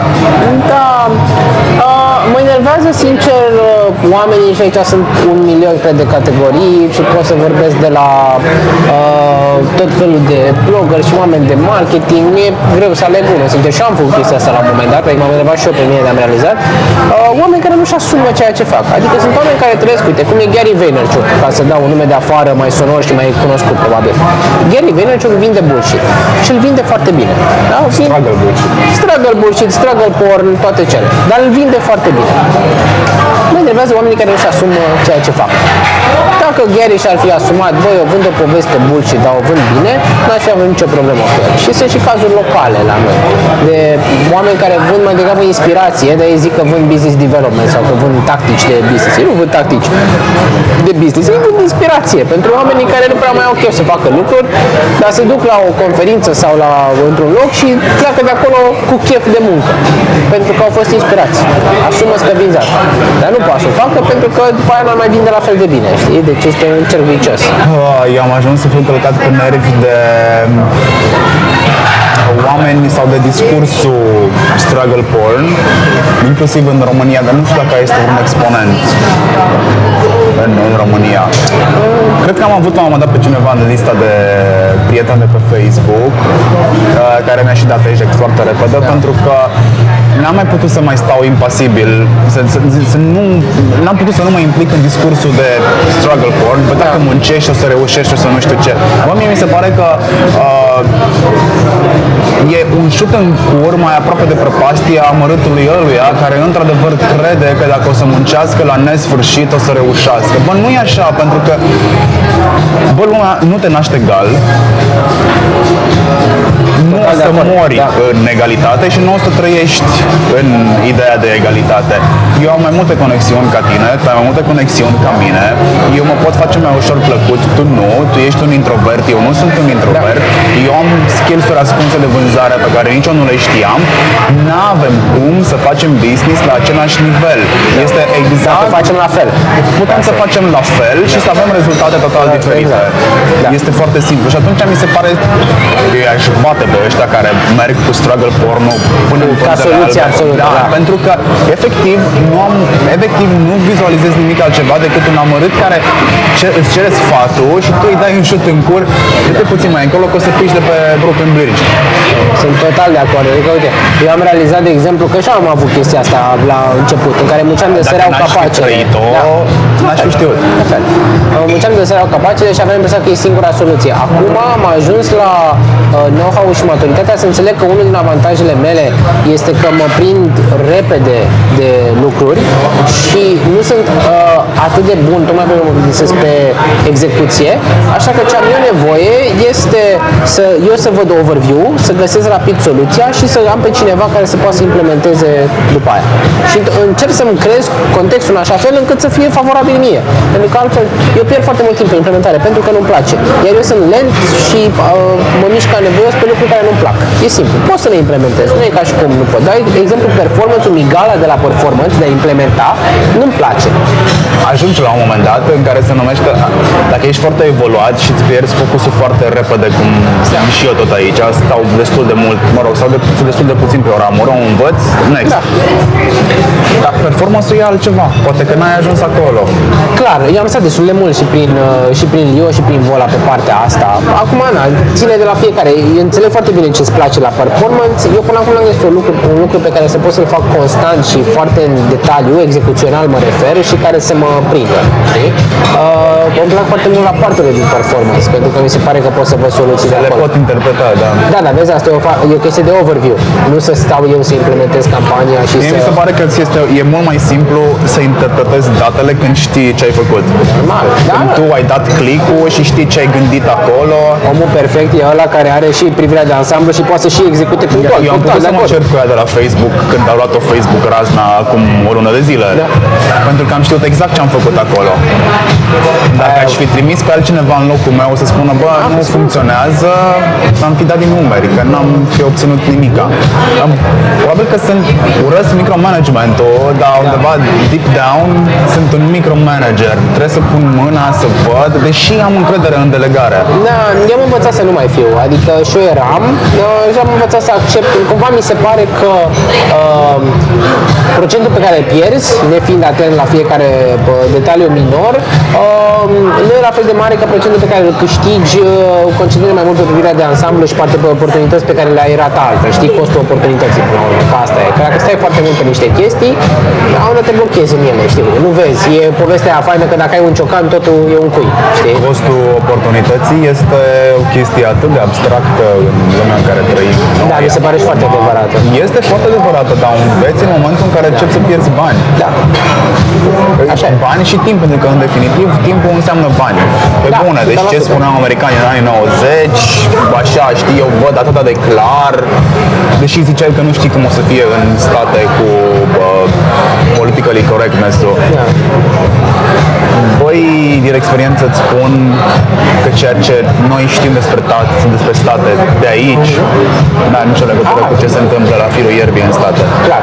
Adică să treci cumva de cortină și asta e challenge. Dacă treci de N-are prima, nicio primul rând de legătură. bullshit, ești ok. Exact. E, noi în momentul ăsta ne uităm la un House of Cards Da. in real life și facem abstracție de ce se întâmplă jos. Da. Și jos, dacă te apuci și urmărești poveștile din perspectiva unui antreprenor, din perspectiva unui funcționar al statului, din perspectiva omului de rând, nu asta e nicio problemă. Asta e unul dintre motivele pentru care în fiecare an, din ce în ce mai mulți americani sunt de acord cu politicile lui Trump. Da, normal. Ăia nu sunt aranjați de absolut nimica. Și i- imagine că te duci la periferia orașului, nu se schimbă nimica niciodată. Așa e. Indiferent de cine e acolo. Străzile din America sunt în continuare foarte liniștite, acum depinde în ce zonă ești acolo, te plimbi, te plimbi cu bicicleta, n-ai nicio treabă. Uh, de- și forma de guvernare, forma de organizare, mai bine zis, de guvernare. Tu gândește-te că există în comunități, există community council, Da. care te sună și îți spune, dude, vezi că ai o pată galbenă pe, uh, pe gazon. Deal with it. Da. da, fix it. Da. E vorba de organizare, că vorbeam mai devreme de proceduri interne și... Și de povestea cu uh, teoria geamului spart, care se aplică foarte mult în Da, America. dacă este un Că geam e spart, lecție de viață din ghetouri, exact. Dacă ai o pată galbenă pe gazon care nu e reparată, înseamnă că e ok să ai pete galbene pe gazon și toată lumea o să lase gazonul să o ia razna. Și ăla e începutul. Dacă gazonul a luat o razna, noi putem să parcăm oriunde, că nu contează, că e haos în I cartierul ăsta. fucking hate politically correctness Da, și eu. și nu înțeleg cum ar putea fi combătut. Sincer, politically correctness, în opinia mea, e un pic cam ca religia. Nu trebuie combătut. Trebuie acceptat faptul că fără religie n-ar funcționa societatea și că este obligatorie pentru o bună funcționare a societății. Nu trebuie dus în extrem, la fel ca religia, că ajungem la cruciade și la ars pe rug și mai știu eu ce, dar managed cred că poate să fie un asset, sincer. Pentru că, la realitate, uh, oricât că, uite, și uh, colegii mei, sunt foarte no bullshit approach și majoritatea suntem așa, o spunem pe șleau, că nu avem timp de pierdut, hai, asta e treaba. La realitate nu poate să, o- omenirea nu poate să funcționeze așa. Ne-am omorât unii pe alții. Deci e uh, filmul ăla lui Ricky Gervais, parcă, cu The Invention of Lying, cu în care nimeni nu mințea și toată lumea o spunea pe șleau. Și, mă rog, teoretic societatea era funcțională, practic not really, când stai să te uiți. Tocmai pentru că nu suntem în stare să ne spunem adevărul 100%. Că la bază suntem animale și ne-am sărit la gât la un moment dat. Politically correctness cred că a fost inventat de comunism, pentru că nici în comunism nu spuneai cu adevărat ce gândeai. E o chestie mai uh, leftistă, ca să zic așa, mai uh, e vorba aia cu social justice warrior uh, snowflake. Uh, cred că a început, din păcate, este un side effect a unor trenduri sănătoase la bază, cum este feminismul, cum este reducerea wage gap-ului și așa mai departe, care au avut niște side effect și au luat o razna pe niște, pe niște părți, știi? Adică uh, una este, da, ar trebui femeile și, femeile și bărbații să fie plătite la fel, uh, alta este... Ceea ce în România se întâmplă. Ceea ce, Mind blowing. uh, și apropo, în marketing și în publicitate, majoritatea managerilor sunt femei. Da. Deci uh, vreau eu să nu mai fiu discriminat, bărbat. Mie îmi place, mie îmi place să lucrez cu femei care sunt în funcție de conducere. Am încredere în Și eu am femei fetișul care ăsta, e ok. sunt în funcție, poftim? Și am fetișul ăsta, e ok. Cred că e un fetiș profesional, mă simt Da, safe, mă simt safe. Când o femeie da, este știu acolo, ce mă spui. simt safe. Nu știu de ce am încredere în femei mai mult decât în bărbați. N-am o explicație. Da, realizez că și la mine Femeile la nu prea fac fel. compromisuri, probabil. Ma- Probabil că fac mai rar compromisuri, da. Uh, La bărbați e și o chestie de competitivitate, automat, când ești uh, bărbat cu bărbat, dar sunt două variante. Cu bărbații ori intri în competi- uh, competitivitate, ori intri în tovărășie. Nu prea e variantă de mijloc. Um, mi se pare că merge foarte bine relația, că de-aia râdeam, de-aia mi se pare așa greu jobul de account în agenție. Majoritatea accounturilor în agenție sunt femei, majoritatea brand managerilor și marketing managerilor la clienți tot femei. Și și acolo e aceeași problemă, competitivitate. Și din experiență merge mult mai bine când ai account bărbat cu brand manager femeie. Colaborează mai bine. Pentru că este chimia dintre sexe, asta e.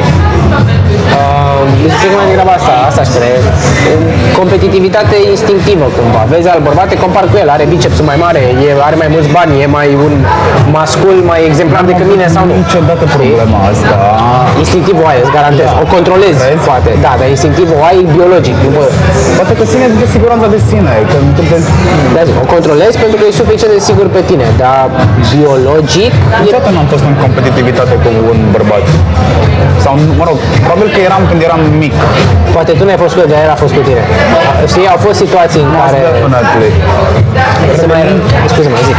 Revenind la ideea de dinainte cu politically correctness-ul, eu am o problemă cu el și încerc, să, încerc să-l înțeleg din ce în ce mai mult. Tu m-ai ajutat astăzi, adică să-l văd ca un Opinia mea. rău necesar.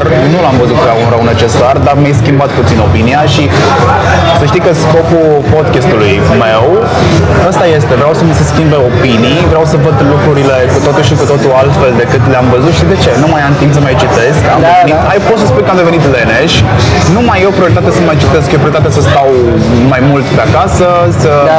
uh, distribui atenția în casă și vreau să învăț lucruri noi. Trebuie să faci aia 5 mai mind, ediția de România. Uh, Nu știu. Nu știi povestea? Nu mai știu niciodată detaliile. Cred că este o emisiune a unui tip. uh, Știu doar principiul. Își pune o masă într-un spațiu public, într-un parc, uh, într-o parcare, o chestie de genul ăsta. Pune un afiș pe masa respectivă. Uh, Eu cred că toți negrii sunt criminali. Change my mind. Microfon și vin oameni și discută cu el. Înregistrat totul, podcast și așa mai Marc departe. trebuia să meargă, hai să-mi termin ideea de dinainte. rog, scuze-mă. Eu cred că trăim în idiocracy. Oh, 100%. Deci, dacă n-ați văzut Idiocracy, puneți mâna, căutați-l, uitați-vă la el și jurați că după ce vă uitați la el, nu sunteți acolo un personaj din filmul ăla, un figurant în filmul ăla. Da, da. Deci suntem acolo, deci omul ăla care a făcut Idiocracy e, Vizionar. da, e vizionar. Voiam să spun că Marc uh, trebuia să meargă la un concurs de debate Foarte tare. în engleză la școală. N-a reușit pentru că l-am răcit. Se întâmplă. Am răcit și eu odată anul ăsta și toată lumea s-a luat după mine din casă, deși Niște da, simțiți. sunt trendsetter, inclusiv acasă la mine. Dar am realizat că la noi nu se fac. Nu, nu prea. Sunt Debate-uri. foarte puține. Este o chestie de public speaking numită Toastmasters, mi se pare. Da. Dar e cam singura pe La care o Cluj știu. se întâmplă chestia asta. Foarte. Debate-ul este Să știi că senzațional. nu am realizat câte lucruri se întâmplă la Cluj până când nu m-am mutat în București. Se întâmplă multe. Andrei uh, Aroneț, care probabil ne este Știu. cunoscut amândurora, uh, un, foarte, mult, un foarte bun om de comunicare din, uh, din Cluj, zicea, se uitase pe Reddit aseară și selectase două comentarii la niște poze despre autobuze electrice nou aduse în Cluj Ok. și zicea cineva care era din provincie, din provincie, adică zonele de din afara Limitrofe. Clujului, zice, băi, când am ajuns la Cluj, am, am simțit nevoia să mă descalz la intrare.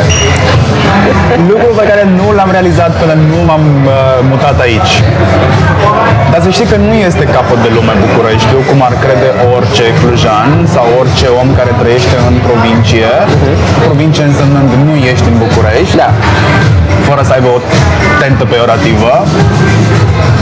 Pentru mine e foarte simplu, probabil și pentru că am ADN de sudist, mama fiind sudistă, fiind din Mehedinți, am crescut în Mehedinți și mi este foarte ușor să mă descurc într-o vâltoare. Da, da, da. Știu și când mă, mă folosesc foarte mult și de ardelenism, mă mișc foarte încet de cele mai multe ori, pentru că, serios, unde-i graba? Așa sunt și eu, să știi, cred că sunt, uh, am ADN, probabil dacă fac testul ăla de ADN o să iasă că sunt și eu uh, arde, uh, din Ardeal, pentru că um, eu sunt născut în București, crescut în București. Acum am început să am și o stilă ăsta, dar unde vă grăbiți așa? Care e nenorocirea?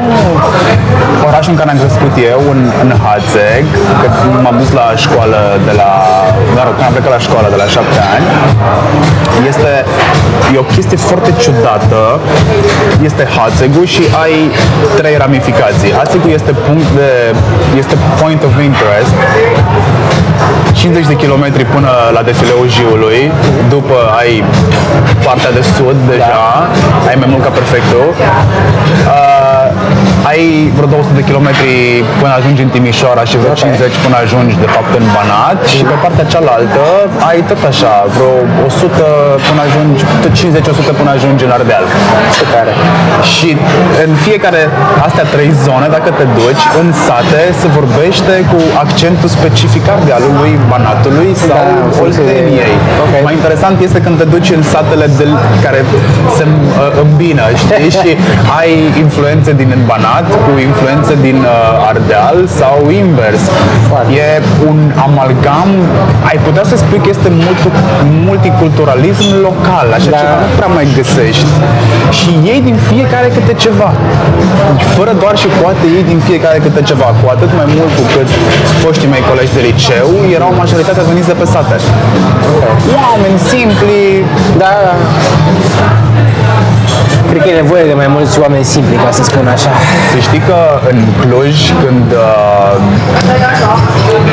n prea aveam ce face în weekenduri, eram de părere că, și acum sunt de părere, doar că nu mai fac, poate că ar trebui să mă apuc iară, ca să iau pulsul pieței, chestie pe care o știu din presă, a trebuit să cobori acolo, să te duci jos, în stațiile de autobuz, unde se discută subiectele zilei, Da. te duci la spital unde sunt subiectele zilei și în gară. Sau în cârciumă, Da. în sat. Și Clujul nu este foarte mare, Da. e foarte ușor să ajungi în primul stat de lângă, să te duci într-un birt. Să vezi despre ce se vorbește Să acolo. vezi despre ce se vorbește, să vezi ce ziar se citește, să vezi care sunt subiectele. Ai, ai, asta trebuie să facă un om de comunicare. Total, de acord. Noi avem problema că suntem închiși în birouri și avem impresia că putem să influențăm publicul larg, cu mari ghilimele. Bine, o să zică cineva care ne ascultă de asta că eu merg cu transportul în comun. Da, dar ai căști în urechi. Mergi în transportul în comun cu căști în urechi către un job de niște mii de euro în caz fericit uh, și ai impresia că poți să empatizezi cu cineva care nu știe dacă o să poată să plătească sau nu uh, grădinița luna viitoare. Da. Și tu îți faci planul dacă avocado este keto sau nu. Eu am Avocatul chestia este o asta. problemă, ai observat? Ia, e gluma cu millennials și avocado, ai nu, de-aia am aruncat-o. Nu, pe bune, chiar este o problemă avocado. Uh, eu l-am descoperit recent, ca să fiu sincer, că, mă, nu, am descoperit pasiunea pentru el recent. Uh, E un fashion fruit. e un fashion food. Da, ea a devenit și un, o glumă, un meme, practic. Da, da, da, Am a pus devenit. Încolo. Da. Crezi că e ceva ce am ratat? Uh, uite, vreau la un dat să zic și am ținut minte de ce ne se întâmplă asta. Când mă întrebai tu apropo de pă, faptul că suntem mai deconectați acum și că nu mai vrem să fim atât de implicați în zona asta de social și așa și Nu mai am the fear of missing out. Știi, dar știi cu ce e înlocuit? FOMO. Am citit despre el recent și mi se pare genial. Deci a, a apărut fo, uh, FOMO, da? Fear of missing out. A fost FOMO după aia. Fear of, fear of missing out. Ok. Iar acum eu trăiesc, uh, uh, sau eu spun că trăiesc JOMO. Și am citit despre el, l-am inventat eu. The joy of missing out.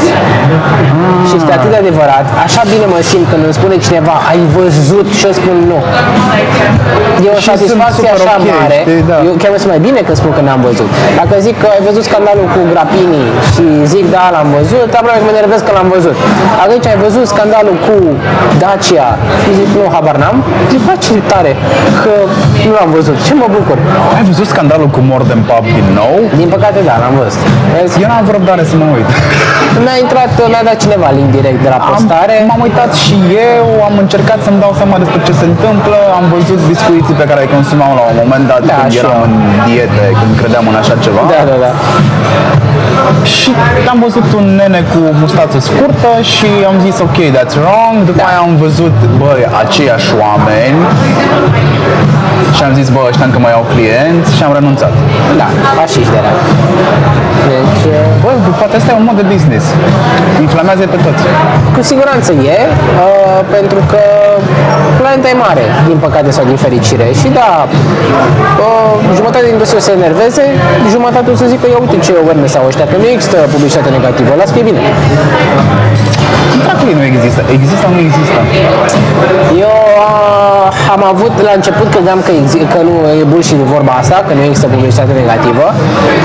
Acum, adevărul personal la care am ajuns este că vorba este adevărată pentru business-uri aflate la început de drum și asta cumva m-a convins Ryan Holiday cu Trust Me I'm Lying și alte cărți că dacă nimeni n-a auzit de tine și ești literalmente nobody, este ok să audă de tine și printr-un scandal în anumite limite. Trebuie să ai foarte mare grijă cum îl joci decât să n-audă deloc. Știi, e o vorbă tot din publicitate. Scandal sau controversă? A, controversă, hai să zicem. Da, care cred că e forma mai light a scandalului. Uh, Că e vorba din publicitate că cel mai rău lucru care se poate întâmpla este ca publicul să te ignore.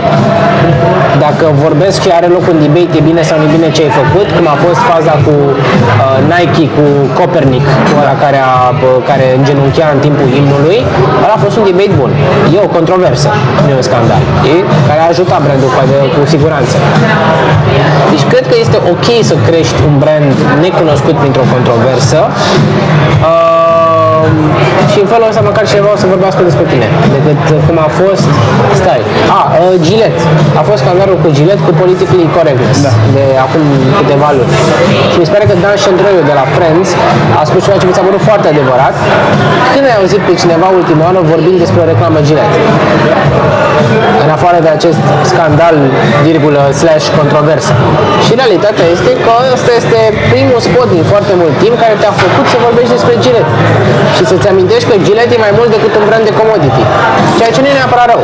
Ai observat, mai stăm? Ai observat că acum 2 ani de zile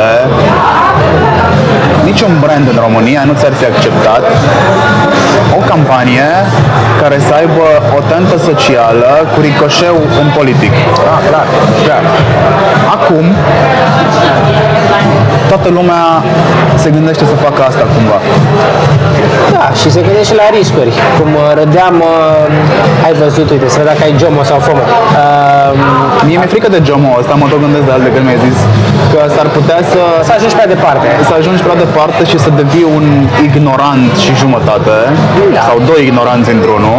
Cred că după ce ajungi în faza în care suntem noi, nu o să poți să ajungi 100% ignorant oricât ai încerca. Știi? Este, când eu am vrut să mă las de fumat, citeam aia lui Alan Carr, cum să te lași de fumat în 1000 de pași ușori și o citeam și mi se părea un bullshit atât de mare, îmi dădeam ochii peste cap în timp ce citeam. După aia am realizat, bă, de interesul meu să mă bullshituiască și a doua oară am citit așa ca o virgină și dădeam pagini și că- spuneam, vai ce interesant, vai nu credeam, vai. Știi că, știi că ca să înveți copiii că poți să uh, play the game, Da.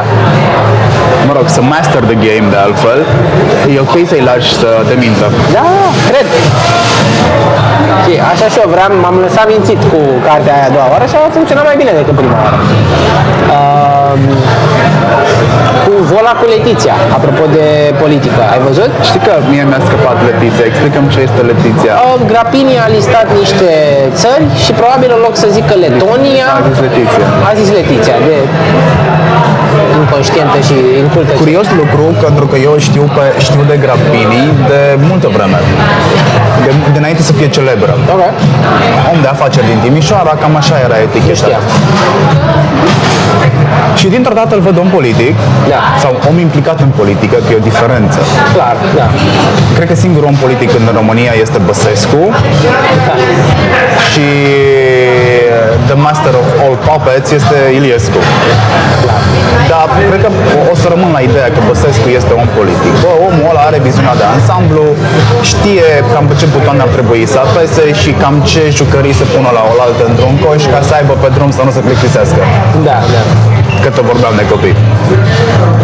Și Grapini, om implicat în politică, total analfabet, total desprins din altă lume, and I was like, oh my fucking god, adică nu era mai bine să rămâi cu eticheta aia de acolo?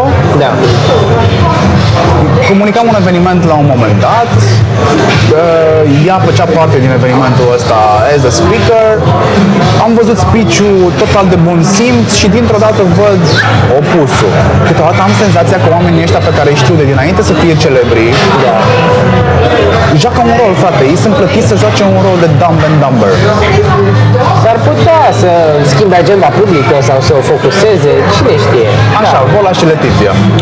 Uh, și bă, Vola a publicat ceea ce mai făceam și când eram eu acolo, uh, un post pe Facebook care promova Letiția ca destinație turistică, cu tot felul de glumițe în text, uh, aluzie evidentă către gafa făcută. Uh, și a avut super succes, a fost șeruită în pagina de media, în adevărul, în Digi, au preluat foarte mulți oameni. Ultima oară m-am uitat avea 2000 și ceva de share-uri. uh, În media. Uh, da, total în media și total organic. Uh, îți garantez că a fost organic, că știu cum uh, n-avea sens să investești bani în chestii politice, știi? Întrebarea este, că asta vedeam chiar recent cu Dani, care va fi drawback-ul, dacă va fi un drawback uh, pe alte părți. Sunt preocupați acum cu OUG-uri. Depinde cât de tare îi enervezi. Știu ce spui, în același timp dacă dai un... Uh, uh, dacă dai un mail și spui uh, sau un telefon, uh, vă rog, controlați, Dacă ești in the joy of missing out, de ce ai notificările pe telefon?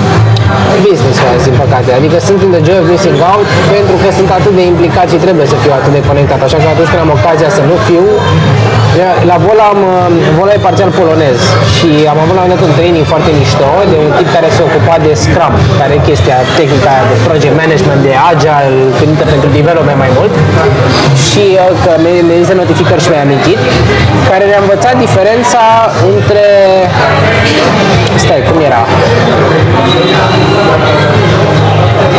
între important și urgent. Care e diferența între important și urgent? Știi? Um, notificările astea nu sunt urgente, dar dacă văd un mail care spune a picat site-ul, poate deveni. știi?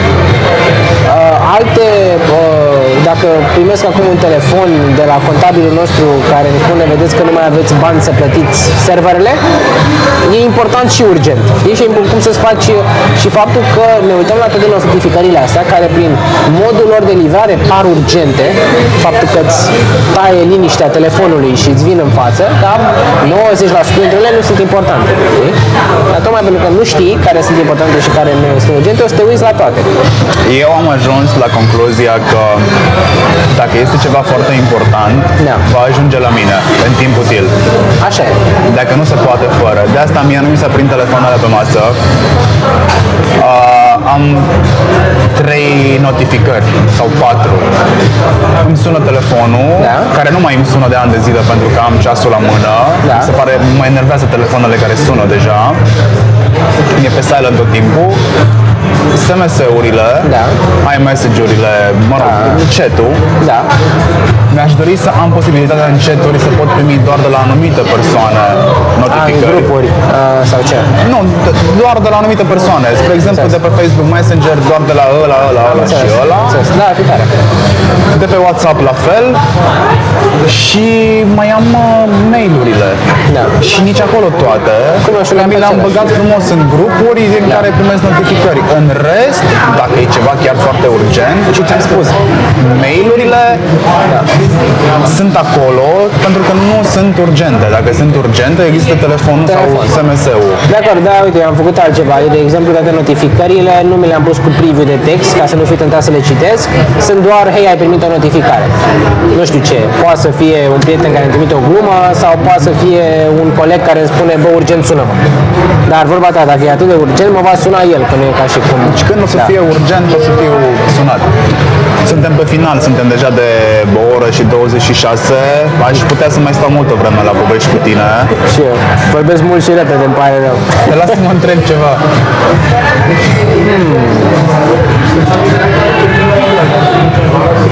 mi se pare de ciudat, tu ești atât de multidisciplinar, da? Dovadă, iată, setup-ul pe care îl ai aici pentru acest uh, podcast. Pentru, uh, este un setup în care vedeam că uh, tot ce recunosc este clama cu care se prinde microfonul, că l-am mai văzut la alt microfon odată, altfel pare foarte tehnic pentru noua tehnic. Nu, eu vreau să te întreb, cum te-ai prins tu? Deci tu ai experiență ce? Cu partea de AV, da? Cu audio și video. Uh, tu ce facultate ai făcut? Jurnalism. De jurnalism. Ok, să zicem că asta am făcut, da. Master la producție media. Ia, uite, master și producție media. Cum te-ai prins că vrei să faci partea asta de marketing și că nu vrei să intri în producție video, de exemplu, sau în producție audio, sau în partea de multimedia mai tare decât în partea de marketing? Vreau să întreb, de fapt, când ți-a picat ție fisa că this is, it for, this is it for me, asta trebuie să fac?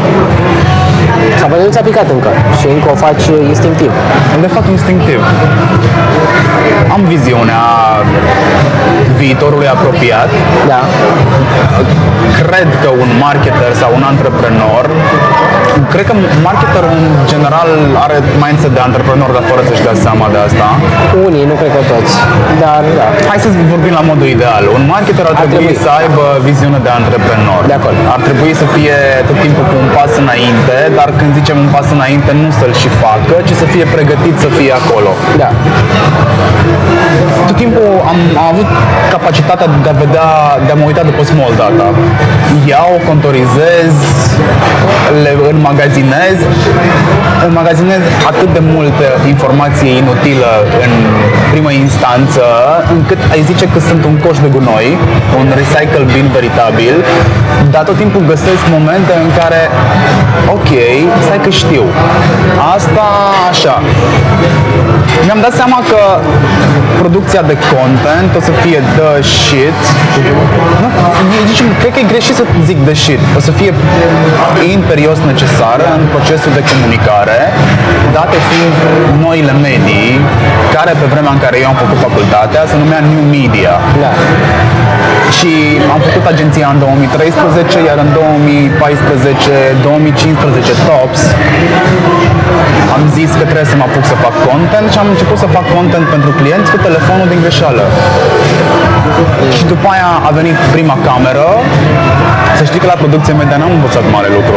La producție media, pentru că facultatea s-a făcut după sistemul Bologna, masterul era un apendice efectiv al facultății. În primul an făceai o recapitulare a facultății și eu eram deja native cu Asta am jurnalismul. pățit și eu cu masterul, că eram post uh, angajare deja și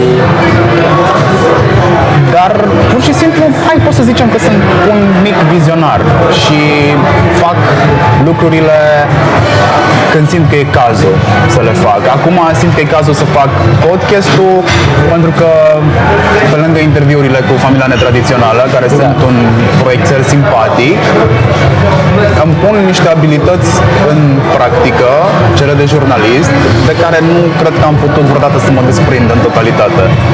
Îmi place să vorbesc cu oamenii, de ce n-aș face un podcast? Aș și filma discuția noastră pentru că am camera în geantă. Da. Sunt tot timpul pregătit să fac ceva. Și apropo de asta, mi se pare foarte important că uite, am avut o lungă perioadă de decepție. Um, e chestia asta între thinker și doer și mi se pare că lumea nu mai are nevoie de thinker, absolut deloc. Și aveam impresia că e mai bine să fii un thinker decât un doer, că sunt foarte mulți care se aruncă și care fac lucruri fără să le gândească înainte. Și de câțiva ani am realizat că de fapt lumea nu are nevoie de strategi pe hârtie, de creatori de PPT, are nevoie de oameni, exact cum spui tu, care poate să scoată din geantă camera și uh, microfonul să zică hai să facem podcastul acum. Când eu încă n-am ajuns la relaxarea aia încât scot din geantă și zic hai să facem podcastul acum, pentru că nu știu cum reacționează oamenii, dar mă aștept ca cu timpul să înțeleagă că dacă s-au întâlnit cu hurducaș și e posibil ca hurducaș să le pună un microfon sub nas și băi, mă uit la Mara. Mara 6 ani face anul ăsta. Mara se roagă de mine să-i fac canal de YouTube. Vrea să fie și ea Ryan's uh, Toy Review sau cum se numește. Uh, îmi scapă, parcă așa era. Toy Cred că, Reviews. da, da, da, cei cu review nu se uită la asta de când a apărut YouTube uh, Kids în România, Da. pe care am încercat să-l hăcuiesc, de nu-ți poți imagina de câte ori N-am avut interes. puteai să îl...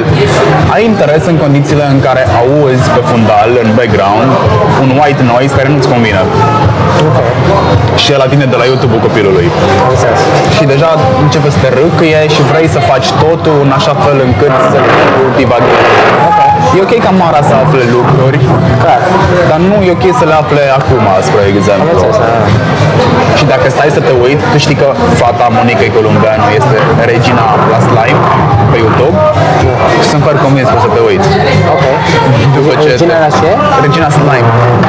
Ok. Știu slime, evident, dar nu știam că ea este... Wow, ok. Da. Să caut. Și, eu, și zic, ok, asta nu era mică, a fost, dar nu mai e. Am îmbătrânit. Ți-am răspuns la întrebare? Eu zic că da. Da. Dacă ar fi să, dacă ar fi să rezum podcastul ăsta, cum ai rezuma? Uh, Al nostru, ca să spun așa, sau al în general nostru, nu, al podcast? nostru. Trage tu concluziile. o discuție cu doi oameni cinici care mai au totuși o speranță pentru viitorul marketingului și a publicității și a antreprenoriatului român și românesc și nu numai. Băi, știi care e partea proastă? Că și dacă ne apucăm de dulgherie în momentul ăsta, tot marketing o să facem. Așa e, așa e. O să faci dulgherie, sau o să faci marketing, nu, o să faci dulgherie, uite, twist of marketing. Da. Da. Am ajuns să înțeleg foarte bine oamenii care părăsesc industria și se apucă de tâmplărie, se apucă de bătut uh, cuie, sunt foarte relaxați cu asta, pentru că eu fac asta aproape toată ziua în curte la mine. Asta e tare. Da. N-aș fi crezut că munca fizică mă poate relaxa. Uh, ba da, ba da, deci eu cred că fără sport și fără efort fizic uh, aș fi cedat și nervos în industria asta, deja de asta m-a salvat pe mine. Adică pe mine, culmea, uh, ce m-a salvat în industria asta și cred că motivul pentru care mi-am uh, păstrat mintea intactă a fost că m-am apucat de bătaie. Și apu- apucându-mă de bătaie, uh, Hai să definim bătaia. Că eram la Leo Burnett și eram în perioada mea foarte nervoasă și mă ofticam foarte tare. Când m-am certat cu clientul pe care l-am menționat la jumătate, am zis, băi, la Leo cât aveai? 23, 24? Uh, cam așa, da. Uh, două, cred că la 22 m-am angajat și la 25 am plecat, ceva de genul ăsta. Uh, și, sau 26, mă Aș rog. putea să-ți spun că ești uh, candidatul perfect pentru street, uh, nu pentru street, pentru club fight. Uh, fight, Fight club. Club. Nu, nu cred că... Sau cel puțin erai atunci. Da, poate atunci, pentru că vreau... Pentru că asta am făcut, dar o variantă în care să nu scot dinții din gură, totuși. Uh, eu și am zis, băi, îmi trebuie un loc unde să o supapă pentru nervi și pentru energie. Uh, nu-mi plăcea să alerg, nu-mi plăcea sala foarte tare și am zis, ok, trebuie să găsesc o chestie cu box. Și n-am găsit cu box, am găsit cu kickbox. Și m-am apucat atunci de kickbox. M-am ținut vreo 4 ani, destul de intens. M-am dus, am avut meci și toate cele. Și m-a făcut super zen chestia asta. Și pentru că în momentul în care am realizat ce bună e chestia asta pentru mine, este când m-am dus într-o dimineață la antrenament, aveam un pitch în câteva ore, dar am zis că hai să mă duc la antrenament să mă relaxez, dar nu puteam să mă deconectez, mă gândeam la pitch în continuare în timp ce noi făceam sparring pe acolo și mi-am luat un picior în cap de mi-a, du- mi-a duguit capul 3 zile.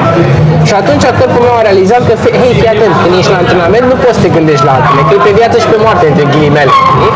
Așa că de fiecare dată când mă duc la uh, kickbox sau când mă duc la jiu-jitsu brazilian, cum am apucat recent și de asta, știu că instinctiv eu trebuie să fiu acolo și nu mă gândesc la nimic altceva decât să supraviețuiesc cu ghilimele de rigoare, că nu e atât de violent pe cât sună, știi? Dar automat că Nu ai vrea să ți iei totuși. N-aș vrea să-mi iau, exact. Și nu mă gândesc la nimic. Și e foarte greu să nu te gândești la nimic. E ușor de zis, că aia mă deconectez, dar e foarte dificil. Și pe mine sportul de contact a reușit să-mi facă chestia asta. Eu am ajuns la performanța în care pot să-mi număr repetările la sală. Mare lucru. Aia înseamnă că dacă mă duc foarte, foarte fiert la sală și Da. am momente în care sunt foarte fiert când mă duc la sală, fie mă întâlnesc cu Oliver, Oliver Simionescu de la Kiss, cu care mă mai antrenez, fie mă întâlnesc, antrenorul este super chill, 23 de ani, Foarte e tare. super ok.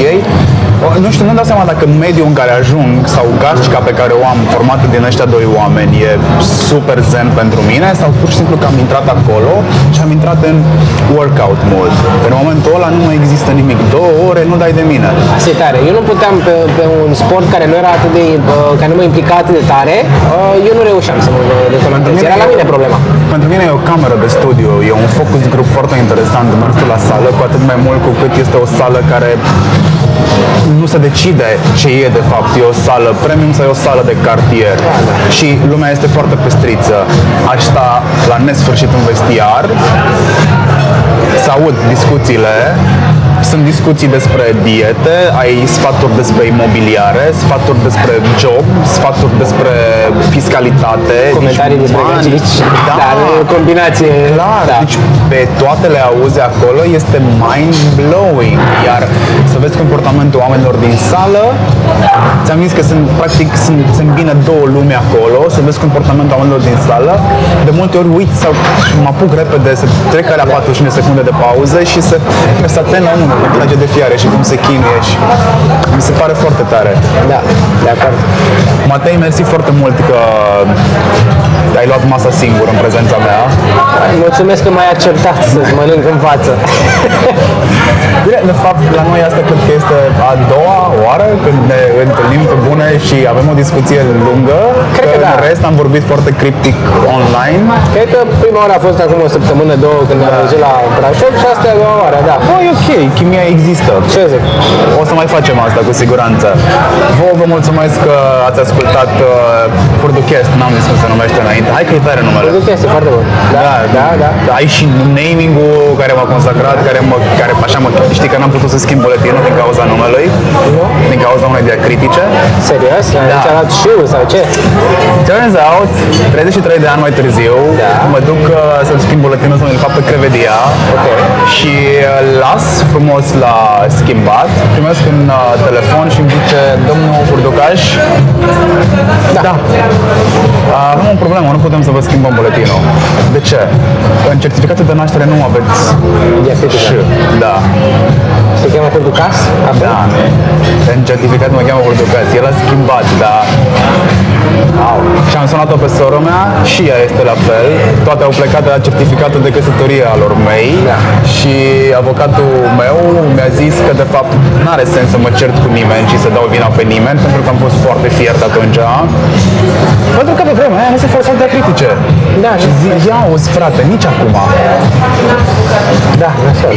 Da, deci se numește Hurducast, că e așa sunt în certificat. Dar punct la final, am înțeles. Da.